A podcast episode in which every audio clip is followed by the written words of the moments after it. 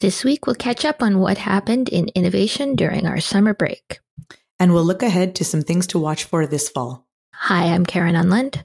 And I'm Faiza Ramji, and this is Bloom, the podcast about innovation in Edmonton.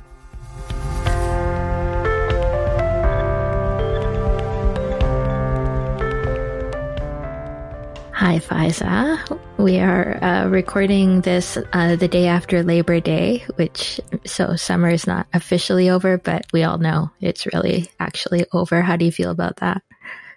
Uh, you know, mixed mixed feelings about it. Of course, I'm sure like everyone has. I do feel like, you know, the, the beginning of September or the beginning of the school year feels like a new year for everyone, even if you don't have kids or you're not in school anymore. And I'm hoping that this is the year that things start to settle back into some sort of close to normal routine. I think we've had a lot of ups and downs over the past couple of years. It takes a while for things to catch up. And so I'm hoping we can kind of steady the ship this year. So I'm hopeful. Yeah. And, you know, it's been like you say it's it's it's a new beginning time anyway like even without covid this is like when we get back into it so we'll mm-hmm. see how that plays out.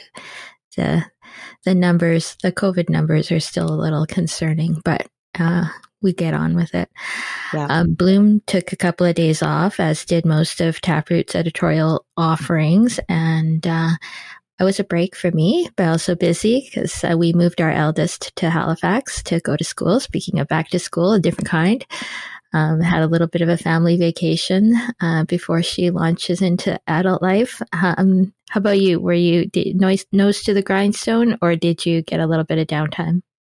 Nope, nose was to the grindstone. It felt like, um, you know, there's a few busy things going on for the end of summer. And uh, my cousin got married over this past weekend. And so mm-hmm. if you've ever been to a South Asian wedding, um, you know, project management is a is a skill that is is will do you really well uh, if you're involved in a wedding. And so you'll notice my voice. Well, you may may notice, but my voice is a little scratchier today. I just got uh, got back from Calgary late last night and still recovering. So, uh, but it was nice. It was a good couple of weeks with the weather and you know being able to at least take advantage of that a little bit. Even though sometimes it was a bit too hot for me, but that's okay. Yeah.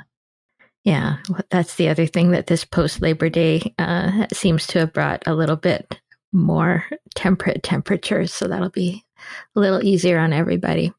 Yeah.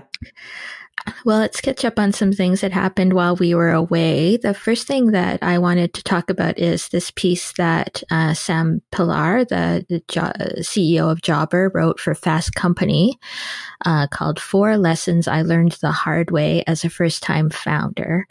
Um, didn't realize until I looked at the subhead. He's been at this for 10 years. It's a long time. Uh, and he and his co-founder, Forrest Zeisler, have uh, built Jobber into Edmonton's like one potential unicorn so far, according to the Canadian Venture Capital and Private Equity Association's latest report. So I, I thought I, am always interested to know what advice Sam has because I think he's a very thoughtful guy. It was nice of him to kind of sum it all up. So, what were his main pieces of advice?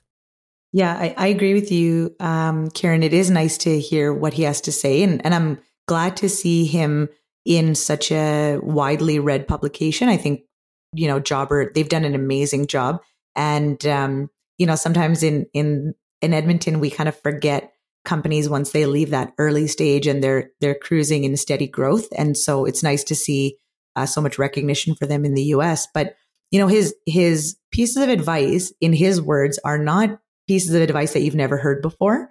Right. Um, and he, he does put a little disclaimer at the beginning. But again, I think his perspective on them is what's interesting. So he talks about having a co-founder, um, you know, and, and the reason for that obviously is you know, you have someone to split the load with, but also have really good conversations with and be vulnerable with. And I think as a founder, it is important because people that you hire expect you to have the answers or at least mm. be sure of the direction you're going in. And you don't always. So that was one piece of advice he gave.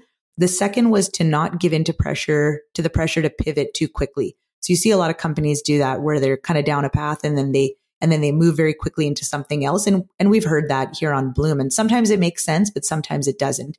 Um, yeah. And so he cautions against that. Uh, also hiring people who truly believe in your mission and considering your early stage investors thoughtfully. And those, those two I think are great on the people side. I mean, everybody who's involved in your company, especially early on, you know, they need to be people who are adding a ton of value, not only in doing their jobs, but in terms of like caring and persevering. Um, and so those were his pieces. And, you know, I, would encourage everyone to read the article just to get a little bit more context of, of why he gave those pieces of advice.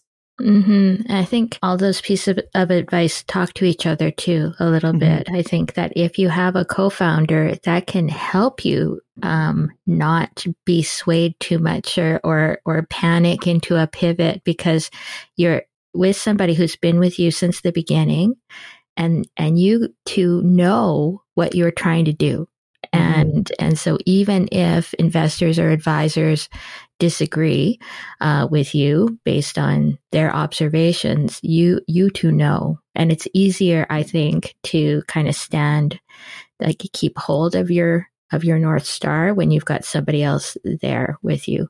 Obviously, like the, a really important part of what he says in that article too is that they didn't um, pivot too quickly because they had validation from their market. So you don't want to be mm-hmm. like stuck on, no, this is the best idea in the world and we're just going to keep doing it till we die.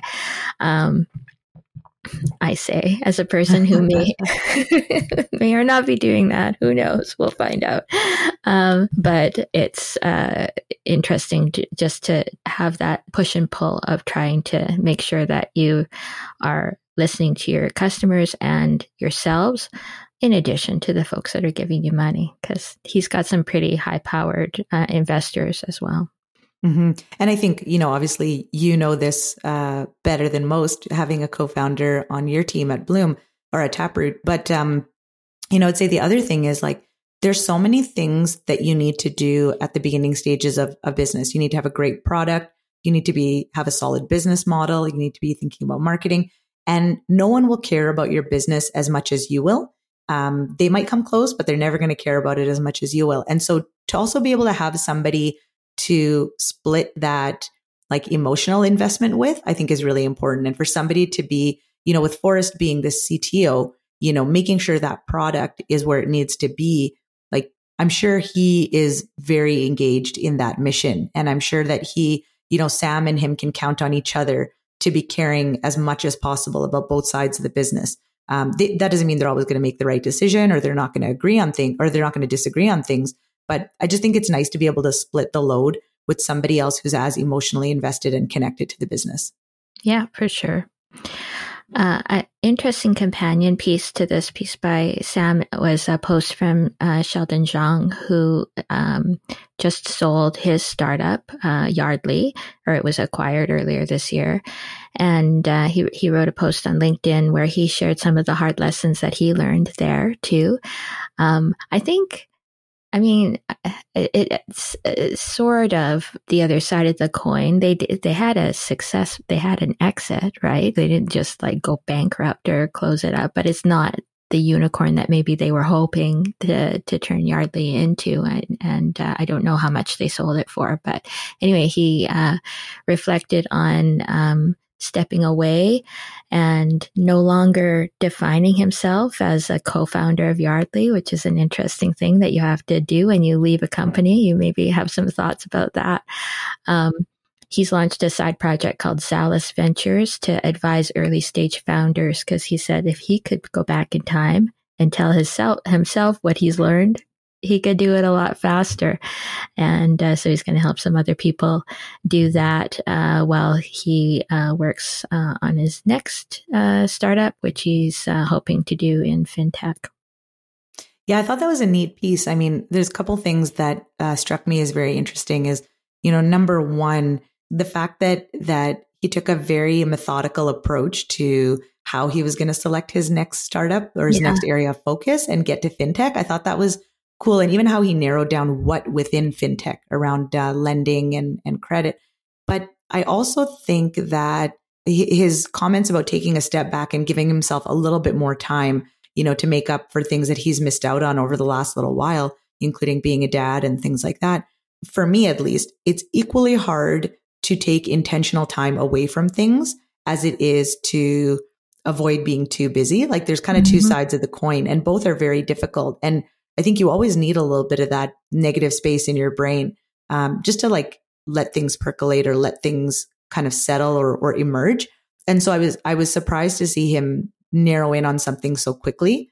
But at the same time, I'm really glad he's launching this advisory service because there's no better education than trying something firsthand, whether it's starting a business or, you know, knitting a sweater. It doesn't really matter, but you can't learn unless you do. And um, the advice that anybody, any founder can give you, I think is all very nuanced, but having to hear it firsthand from people and, and being able to at least make some decisions of your own based on what other founders tell you uh, from their experience, I think can be huge. And there's not, there's not a ton of these you know, founders turned advisors in Edmonton. And so I think it's great for the innovation community to be able to say, Hey, look, we can chat with these people and learn from them. And even, even things around making a decision to sell your business, right? Like yeah. that's such an emotional decision as much as it, as it is a financial decision. And how do you make these decisions? How do you make decisions on when to hire somebody and how to make, you know, some tough calls with key members of your staff? Like those are things you can't really learn in a textbook. Um, mm-hmm. And so I'm, I, I hope that he takes a little bit more time to do the advisory services. And, and then, of course, I'm curious to see if he ends up going through with a fintech startup or something completely different.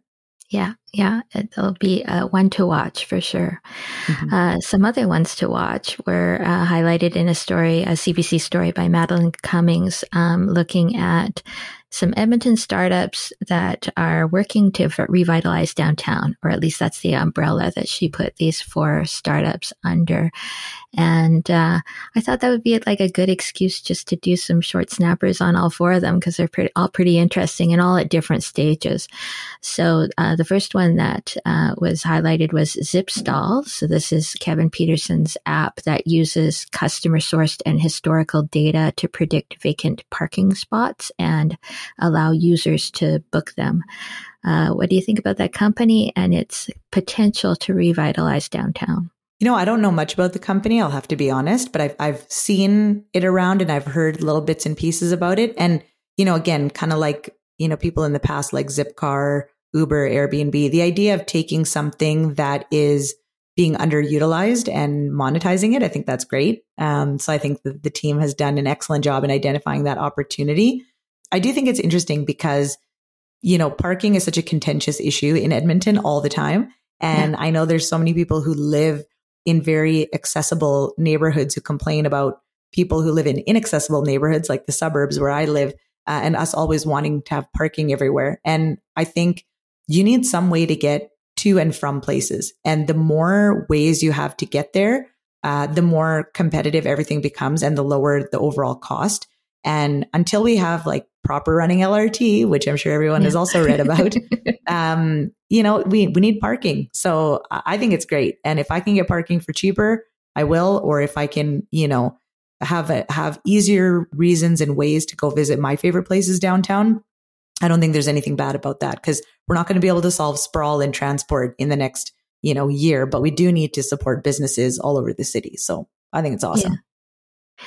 Yeah, I find myself so torn about this because, like, as a like progressive and uh, transit preferring person, I I I kind of roll my eyes at there's no parking downtown until I drive downtown, which I do uh, on occasion, not that often, but on occasion because and and what I often encounter because I don't drive downtown that often, even though I go downtown a lot, is I don't know where the parking is. And so then mm-hmm. that's very frustrating. So maybe it can solve a problem for people like me. Yeah. Well, and you know, also in a winter city, I mean, yeah. having close parking is important, but maybe we wouldn't care so much if there were more pedways and things like that that went a farther distance. So, you know, if anybody who can solve that problem is listening to this podcast, you know, lots of options, but we just got to find some that work. Yeah. Uh, another one that that Madeleine uh, highlighted was Story City. This is Emily Craven's interactive app that encourages users to explore a place through an online adventure. Uh, Taproot's written about this a couple times. We did a little bit of, sto- of a story when uh, the new Edmonton stories were released in August. Uh, what do you think about Story City? Oh, I love it. I think I think it's such an awesome company. Like way to make something so fun for people, uh, especially people who already live here and need you know, might want a different way to experience something that they've been to several times. And then also how interesting that we've got a platform where we can teach people to write and tell good stories. You know, yeah. I, I, think um, Emily talks about the benefits for the creator economy. And I know, of course, we're focusing a lot on film, uh, the film industry here, and we've got some great writers in town. But that's such an interesting way to me as well to cultivate that community. So I love it, and uh, I'm I'm excited to to kind of look through all those stories and see see which ones I can experience. Yeah, I, I am eager to uh, try some of those out as well. It's it's a very cool idea. I like when creativity is like pops up in unusual places. So mm-hmm. hopefully it, it works out. Uh, what's the deal? It was another one that was mentioned. This is an app that helps restaurants market themselves by listing like daily deals or, or frequent deals. I guess it went offline during the pandemic, which makes sense, but it's about to come back. Uh, Kate Popeil said that she's been working with Amy to develop some metrics for restaurants so they can actually see the return on investment from being on their app, which is um, would seem to make would make sense to to make sales easier. Um, and I see that what's the deal is was part of that first cohort of the Alberta Innovates Revenue Accelerator by GrowthX that we talked about a couple episodes ago with uh, when you talked to Jason Suriano. Uh, so, what do you think about what's the deal? You know, I think there's a lot of deal style platforms, um, specifically for restaurants. And I know that's, you know, an industry that people are always focused on because things are time sensitive. I don't know what to think about this one yet. I think, you know, any marketplace of any sort is really difficult because you're essentially trying to curate and grow two audiences. What I do like is that Kate uh, enrolled in the revenue accelerator. I think a lot of apps like this don't necessarily think through the business model side of things, or they have a really tough time with being sustainable for people who are on it. And so I'm very curious and I would love to hear Kate's thoughts on how she sees that business growing and where the, the value is for both the um, restaurants and the users. But I do like the fact that she's focused on metrics. Um, you know, if, if, people can see, get some important information, valuable information, uh, seems like the restaurant industry is now finally starting to embrace how important you know, numbers and data and metrics and all these things are. So I think that's, that's really great. But I, just feel like there's a lot of platforms to be on. And as a user, I don't, I don't use very many of them because I kind of am like a habit creature of habit, which I think many of us are. So I'm kind of used to yeah. the ones I already know about. Yeah. Uh, I think we should have her on the show. I think mm-hmm. we, we, would think of some good questions for her. So park that for for future. Uh, and then the last one that was in the CBC story was about Workspace, which I hadn't heard about at all. Uh, it aims to partner with restaurants to make their space available to remote workers during short, uh, slow times. So that creates like a revenue stream for the restaurants and then also helps the worker find like that kind of third space where you don't have to nurse a coffee for four hours to rent your, your table, I guess. Um, it's co-founded by Robin Patches. It's just in its earliest stages. Uh, I sat on a board with Robin many years ago, and he's like an impressive person, has lots of smart ideas. So I don't, I don't know. We'll see how how this one goes. But when, if you're like kind of investing in a founder, I, I, I, I'm cheering for him. I think he's an interesting guy. Cool. Yeah. I, you know, I've never heard of this one either, but it makes sense. You know, and and kind of similar to the the Zipstall concept, you know, if you've got a space, you're already paying for the space as a as a restaurant owner. Um, and if you can find ways to monetize it when things aren't busy or or not being 100% utilized, I think it's great. And again, as a suburban resident, I will make the pitch that I think there's a lot of need for things like that in the suburbs where people are working remotely, but they kind of just want to change environments for a little bit. And having to go to a coffee shop is not always conducive during the busy times because it's also loud. Um, yeah.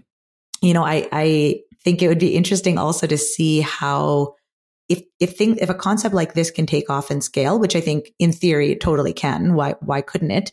I'd also be curious then to see how restaurants invest in more comfortable seating because to me that's the only problem right now is if I'm going to go sit in a coffee shop for hours, most of them have very uncomfortable chairs and the tables and chair height you know, is always an issue for, for sitting around for so long and typing. So maybe some of the furniture designers in town want to want to partner with Robin and say, hey, we'll, we'll sell you some really comfortable furniture and we'll also get you on this app and, and get people in there 24 7. So. I like that idea. That's a great idea. Uh, finally, I wanted to highlight an interview that the Quad at the University of Alberta did with Riya Ganguly, who has been named the first Associate Vice President of Enterprise, and her mandate uh, is to help the university pursue innovation initiatives. Yeah, I'm going to be cynical on this one, Karen. Oh, uh, okay. no one, no one sees, no one hears as much of my cynical side uh, on this podcast, but this one I I do have, and again you know, I don't know the first thing about running a university, um, but I do know that when you look at a problem and you're trying to solve it, sometimes the most obvious one is the one that never gets never is the action that never gets taken. And you know, we've seen a lot of focus from the U of A on commercialization, you know, with TEC Edmonton and you know all these other initiatives they have. But at the end of the day, if you want someone to do business with you, you have to be easy to do business with. And you know, the university, I mean, even being an alum of the university, I've been finding it very difficult to work with the university in terms of even like celebrating what what me and other co-founders or other founders are doing in this city. Like NAIT seems to do a really great job of that, celebrating their alumni, but also then finding a way to get back into the ecosystem as a grad besides just giving money and being an uh, being part of an alumni association there's no real way for that ecosystem to be created for people to go away and come back. And a number of years ago when i worked in economic development i went to an innovation festival at the university of waterloo. And part of it was a half day bus tour around the city. And everybody talked about why this is a great place to innovate. And the first thing that they that they told you whether it was a private company or the universities or anything First thing they said is that we believe in innovation and it, we believe that it's our job to help facilitate that in this city. So the University of Waterloo doesn't take any royalties from faculty or students who develop an innovation on their campuses. And that is very different than most universities. Most universities will take a royalty from you as a student or as a, a staff member who comes up with something, you know, on campus grounds or during campus time. So to me, it seems like there's a lot of ways you can pursue innovation, especially as a university, especially one that has such great talent on the research side and has such deep uh, roots in innovation. Um, so I'm curious to know what Department of Enterprise will do. Um, mm-hmm. And, and maybe hopefully they pick some of the obvious choices and make it more of a business friendly or a more of an, uh, you know, commercialization friendly environment. So we'll see. That's my cynicism. I guess maybe the pretty good example at the university of trying to create some of that value, at least for alumni, would be venture mentoring service, which both of us have different mm-hmm. um, involvement with. In you as a mentor, and me as a as a mentee, I guess. But that's like maybe just not enough from what you're saying. Yeah, maybe not enough, but also something that I think has been really championed and spearheaded from uh, Ray Muzyka and and others that have you know gone on to do great things in the entrepreneurship space and have of their own you know desire to see more entrepreneurs succeed in this city. They've kind of done a lot to inspire that and encourage that. And I think if the university had been left to do that on their own, I don't know that it would have been mm-hmm. such a great program because that is an amazing program. I, I totally agree. But again, my cynicism says that if it was just up to the university, we may not have this type of program. So who knows? Who knows? We'll see. We'll watch. Uh, we'll link to that story and uh, all the other ones that we mentioned in the show notes. And uh, when we come back, we'll c- cast our eyes ahead. We'll take a look at some of the upcoming events that may be of interest to innovators.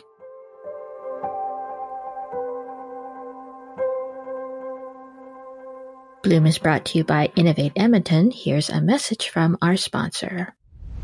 The world needs what Edmonton offers a vibrant city of risk takers committed to tackling global challenges like the climate emergency, public health, food security, digital inclusion, social justice, and reconciliation.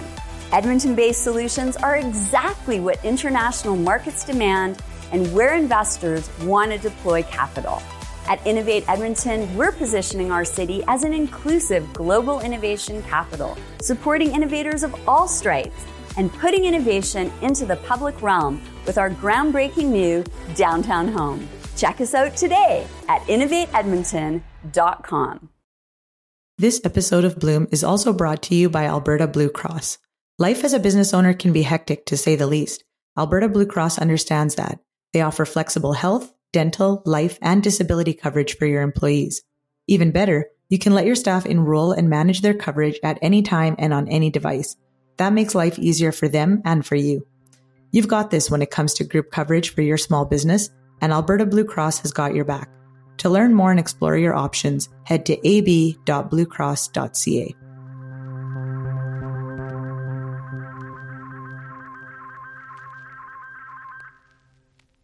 Okay, so Alberta Women Entrepreneurs announced the finalists for their 2022 AWE Awards, which will be presented uh, real soon, September 13th at the Ex- uh, Edmonton Expo Center. And there are five Edmonton area entrepreneurs on the list. Um, Jennifer Schaefer of Onley Enterprises and Shannon Van Norman of Shadow Vista Productions are in the emerging entrepreneur category. Mallory Yawnghwe of Indigenous Box and Vanessa Marshall of Jack 59 are in the Indigenous Entrepreneur category. And Deanne Base of Tenfold HR Solutions is in the Upsurge category. Some of those are kind of more traditional small businesses. Some of them are in the innovation space. What do you think? Yeah. Yeah, I think it's exciting. I mean, I love, you know, for me, when it comes to awards like this, it helps me discover businesses that I may not be as familiar with and and then also find really interesting people to follow. I read something today just kind of randomly that there's and I forget who said this, but there's a prediction that by 2050 the world will be equally 50% men, 50% women. Um, and then, you know, after that, women are, are uh, predicted to take over in terms of that, that's, that split. And so, you know, anytime we can encourage more diversity in entrepreneurship and in thinking and in perspective, I think is great. And so I, I love these awards. I think they're fantastic. And, um, again, you know, Jack 59, I've heard so many good things about their products and I've never tried it. Uh, I've never tried them, but I'd like to. So I'm going to add what, it to my what list. What is it? What do they do?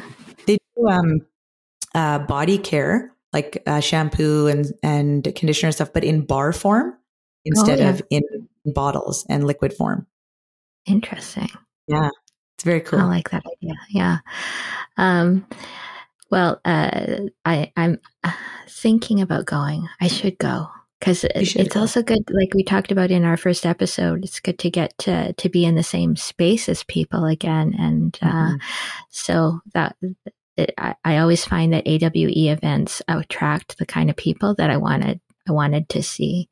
Yeah. Similar to that is uh, Launch Party. So Launch Party 13 is coming up on October 20th, which is during Startup Week.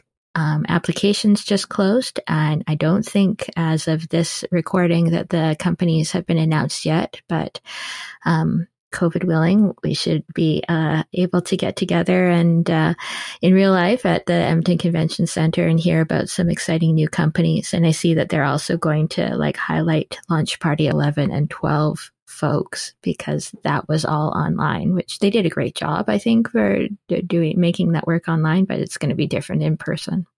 Yeah, I agree. I mean, again, any chance you have to get together in person um, and interact with a new company is always really exciting. So I'm I'm looking forward to that as well. And Startup Week is great. There's just so much energy around the city, uh, especially in downtown, and so hopefully that'll be good for many folks in in on many different fronts. And you know, related to Startup Week, I know there's um, I know that the public is also launching a roadshow of their own, trying to connect uh, food makers and with other food makers and trying to scale up how we think about food products and food companies and, and food businesses. So that'll be another interesting event to watch for during startup week. So yeah, folks should be looking around. There's lots for everyone to participate in, even if you're not a founder. Yes, for sure. It's a good way to to know what's going on in the city and also learn about some services you might actually want to use or buy. So exactly, it's, uh, it's a good idea. Um, finally, Startup TNT's next investment summit is on November 17th, um, which is quite a far away, but I'm telling you about this now because applications close on September 20th. Uh, the top 20 pitch night will be on October 6th, and they're going to have participants from Edmonton, Calgary, Saskatchewan, and Manitoba this time. So, kind of continuing that same uh, expansion into the prairies that the Great Prairies Pitch Marathon uh, in August included. Yeah, I don't know how these guys keep up with everything they're doing. There's always something going on from Startup TNT, and uh, again, it's it's great because I think we do need to focus more on the prairie provinces. Uh, there's so much happening here and so much potential, but I also think it's neat because we just keep raising the bar for founders as well. Like not just you know you got to have a solid idea and you have to be really working hard at making it a really amazing business. And so I think just looking at the caliber of companies that come through Launch Party, Startup TNT, you know, any of these programs, like it, we just keep getting better and better. And that's pretty awesome for our community. See, cynical FISA didn't last very long. It's just like a few minutes. Then it's hopeful good. cynicism. Hopeful cynicism. all right. Well, all those links will be in the show notes. And uh, also, the tech roundup is back. So if you're not getting that in your inbox every Tuesday, you're missing out. Sign up at uh, taprootedmonton.ca. Well, that was a big one, but that's it for this week. If you haven't already, hit subscribe so you don't miss upcoming episodes of Bloom. And if you liked this episode, share it with a friend. Bloom is produced by Taproot Edmonton with editing by Castria. Our music is by Dave Von Bieker and our cover art is by Vikki Wiercinski. Bye.